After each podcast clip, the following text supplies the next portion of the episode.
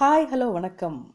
நான் உங்கள் ஜெய்கே துயில் பாட்காஸ்டுக்கு உங்களை அன்புடன் வரவேற்கிறேன். ஆயிஷா ரா நடராஜன் அவர்கள் எழுதிய என்னை செதுக்கிய மாணவர்களில் இன்று செயல்முறை வாத்தியார் தீபன் சக்கரவர்த்தி. ரெண்டாயிரத்தி ஆறில் நடந்த தேசிய குழந்தைகள் அறிவியல் மாநாட்டில் நம்மளுடைய முன்னாள் குடியரசுத் தலைவர் டாக்டர் ஏபிஜே அப்துல் கலாம் அவர்கள் பேசும்போது வெளியிலிருந்து எந்த நிர்பந்தமும் இல்லாமல் தாங்களாகவே அறிவியல் சோதனைகளை செய்து பார்க்க மாணவர்களுக்கு முழு சுதந்திரம் வழங்கப்பட்டால் மட்டுமே நமது அறிவியல் கல்வி முழுமை பெறும் அப்படின்னு சொல்லியிருக்காரு. புத்தகத்தில் இருக்கிறத அப்படியே மனப்பாடம் செஞ்சு எழுதி கொடுக்கறது ஒரு கல்வி முறை. பாடங்களை எடுத்து விளக்குறது மட்டுமே ஒரு ஆசிரியரோட வேலை. பாடப்புத்தகம் புனித நூல் ஆகிடுது. கேள்வித்தாள் விஐபி ஆகிடுது. அந்த பாடத்தை விட பாடத்துக்கு பின்னால் இருக்கிற மதிப்பீட்டு பயிற்சிகள் விவிஐபிக்கள் ஆகிடுது அந்த பயிற்சி பக்கங்களில் உள்ள கேள்விகள் மட்டும்தான் எக்ஸாமுக்கு வரணும். இப்போ உதாரணத்துக்கு ஒட்டகத்துக்கு எத்தனை கால்கள்னு அந்த பயிற்சி பக்கத்தில் இருக்கிறதா வச்சுக்குவோம். அதே எக்ஸாமில் பூனைக்கு எத்தனை கால்கள்னு கேள்வி வந்துருச்சுன்னா அது அவுட் ஆஃப் சிலபஸ் ஆகிடுது இந்த மாதிரியான மனப்பாட முறையின் பின்விளைவுகளுக்கு மாற்றான கல்வி முறை குறித்து பல பேர் சிந்திச்சாங்க. அதில் ரஷ்ய நாட்டை சேர்ந்த லவ் ஐ காட்ஸ்கி இவால்ட் இலியன்கோ ரெண்டு பேரும் செயல்வழி கற்றல் முறையை முன் வச்சாங்க. Doing is learning learning through doing இதுதான் இவங்களுடைய கோட்பாடு. கற்றலை செயல்பாடுகளாக்கி அறிமுகம் செய்கிறது அஞ்சு வயசுலேயே தொடங்கப்படணும். இந்த கல்வி முறை ஒவ்வொரு வகுப்பறையையும் செயல்படும் மையங்களாக மாற்றும் அப்படின்னு அவங்க சொன்னாங்க.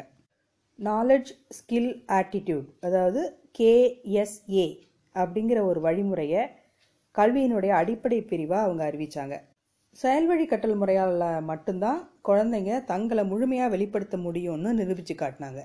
ஒவ்வொரு பாட வேலையையும் நோக்கம் தீவிர ஈடுபாடு சுய தேடல் பகுத்தறிதல் முடிவுக்கு வருதல் அப்படின்னு பிரித்தாங்க இவங்களுடைய காலத்துக்கு பிறகு ப்ரூனரும் பாண்டுராவும் செயல்வழி கற்றலோட நுட்பங்களை மேலும் விரிவுபடுத்தினாங்க. இவங்க அமெரிக்க நாட்டை சேர்ந்தவங்க. தமிழகத்தில் ஆக்டிவிட்டி பேஸ்ட் லேர்னிங் அறிமுகமாகி பத்தாண்டுகளுக்கு மேலே ஆயிடுச்சு. இது ஏபிஎல் அப்படின்னு அழைக்கப்படுது. மனப்பாட கல்வி முறைக்கு மாற்றாக ஒரு பிரம்மாண்டமான எழுச்சியாக மாறி இருக்க வேண்டிய இந்த முறை இப்போ நீர்த்து போயிடுச்சு. மாணவர்களுக்கான செயல்வழி கற்றலில் பங்கேற்றலே மேன்மை. அதுதான் மையமான முழக்கம். அதை பற்றி சிந்திக்கும் போதெல்லாம் எனக்கு தீபன் சக்கரவர்த்தி தான் ஞாபகத்துக்கு வருவார். பல நாடுகளில் ஆசிரியர்களை மாணவர்கள் பெயர் சொல்லி அழைப்பதே வழக்கமாக இருக்குது நம்ம நாட்டில் தான் இந்த சார் சார் கலாச்சாரம்லாம். பள்ளிகளில் கணக்கு சார் அறிவியல் சார் அலுவலகங்களில் மேனேஜர் சார் மருத்துவமனைகளில் டாக்டர் சார். இந்த சார் இல்லாத இடமே இல்லைங்க.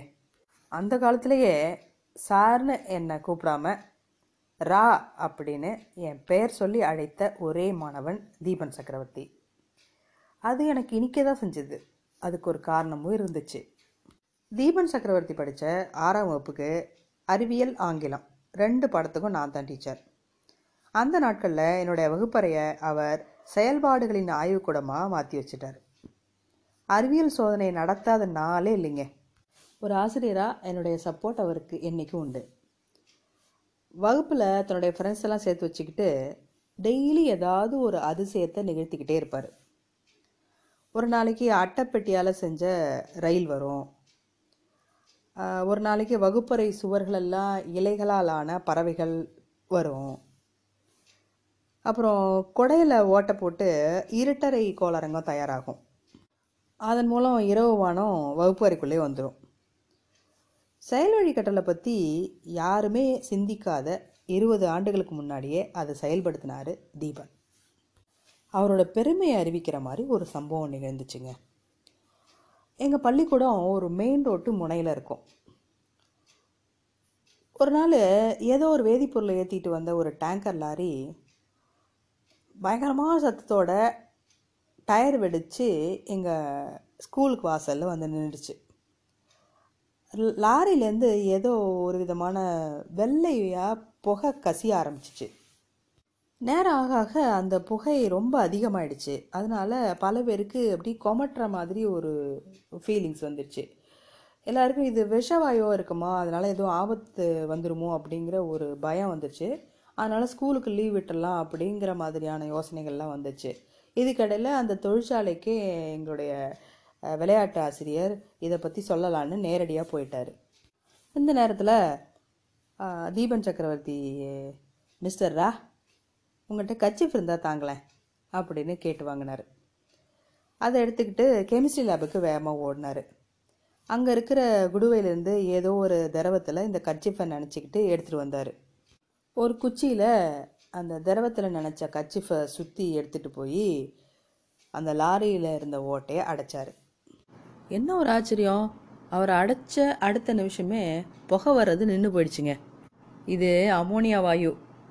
ஹைட்ரோக்ளோரிக் அமிலத்தில் தோச்சி எடுத்த கர்ச்சிஃபால் அடைச்சதுனால உள்ள அமோனியம் குளோரைடு உப்பா மாதிரி ஓட்டை அடப்பட்டுருச்சு மிஸ்டர் ரா அப்படின்னு எல்லாரும் ஆச்சரியப்படும்படி ஒரு விளக்கத்தை கொடுத்தாரு தீபன். அந்த நேரத்தில் தொழிற்சாலை நிபுணர்கள்லாம் வர்ற இங்கே நடந்த விஷயங்கள்லாம் பார்த்து நம்ப முடியாமல் அவங்கெல்லாம் தகைச்சு போய் நின்னாங்கங்க. செயல் வழிகட்டல் மட்டும்தான் கல்வியை முழுமையடைய செய்யும்னும் அன்றாட வாழ்வுக்கு கல்வியை பயன்பட வைக்கும்னு எனக்கு புரிய வச்சவர் தீபன் சக்கரவர்த்தி. கடைசியாக நான் அவரை சந்தித்தப்போ கனடா நாட்டு பல்கலைக்கழகத்தில் கடலில் உணவுப் பயிர்களை விளைவிப்பது குறித்த தன்னுடைய ஆய்வோட இறுதிப்பணியில் இருந்தார். மீண்டும் சந்திப்போம். நன்றி.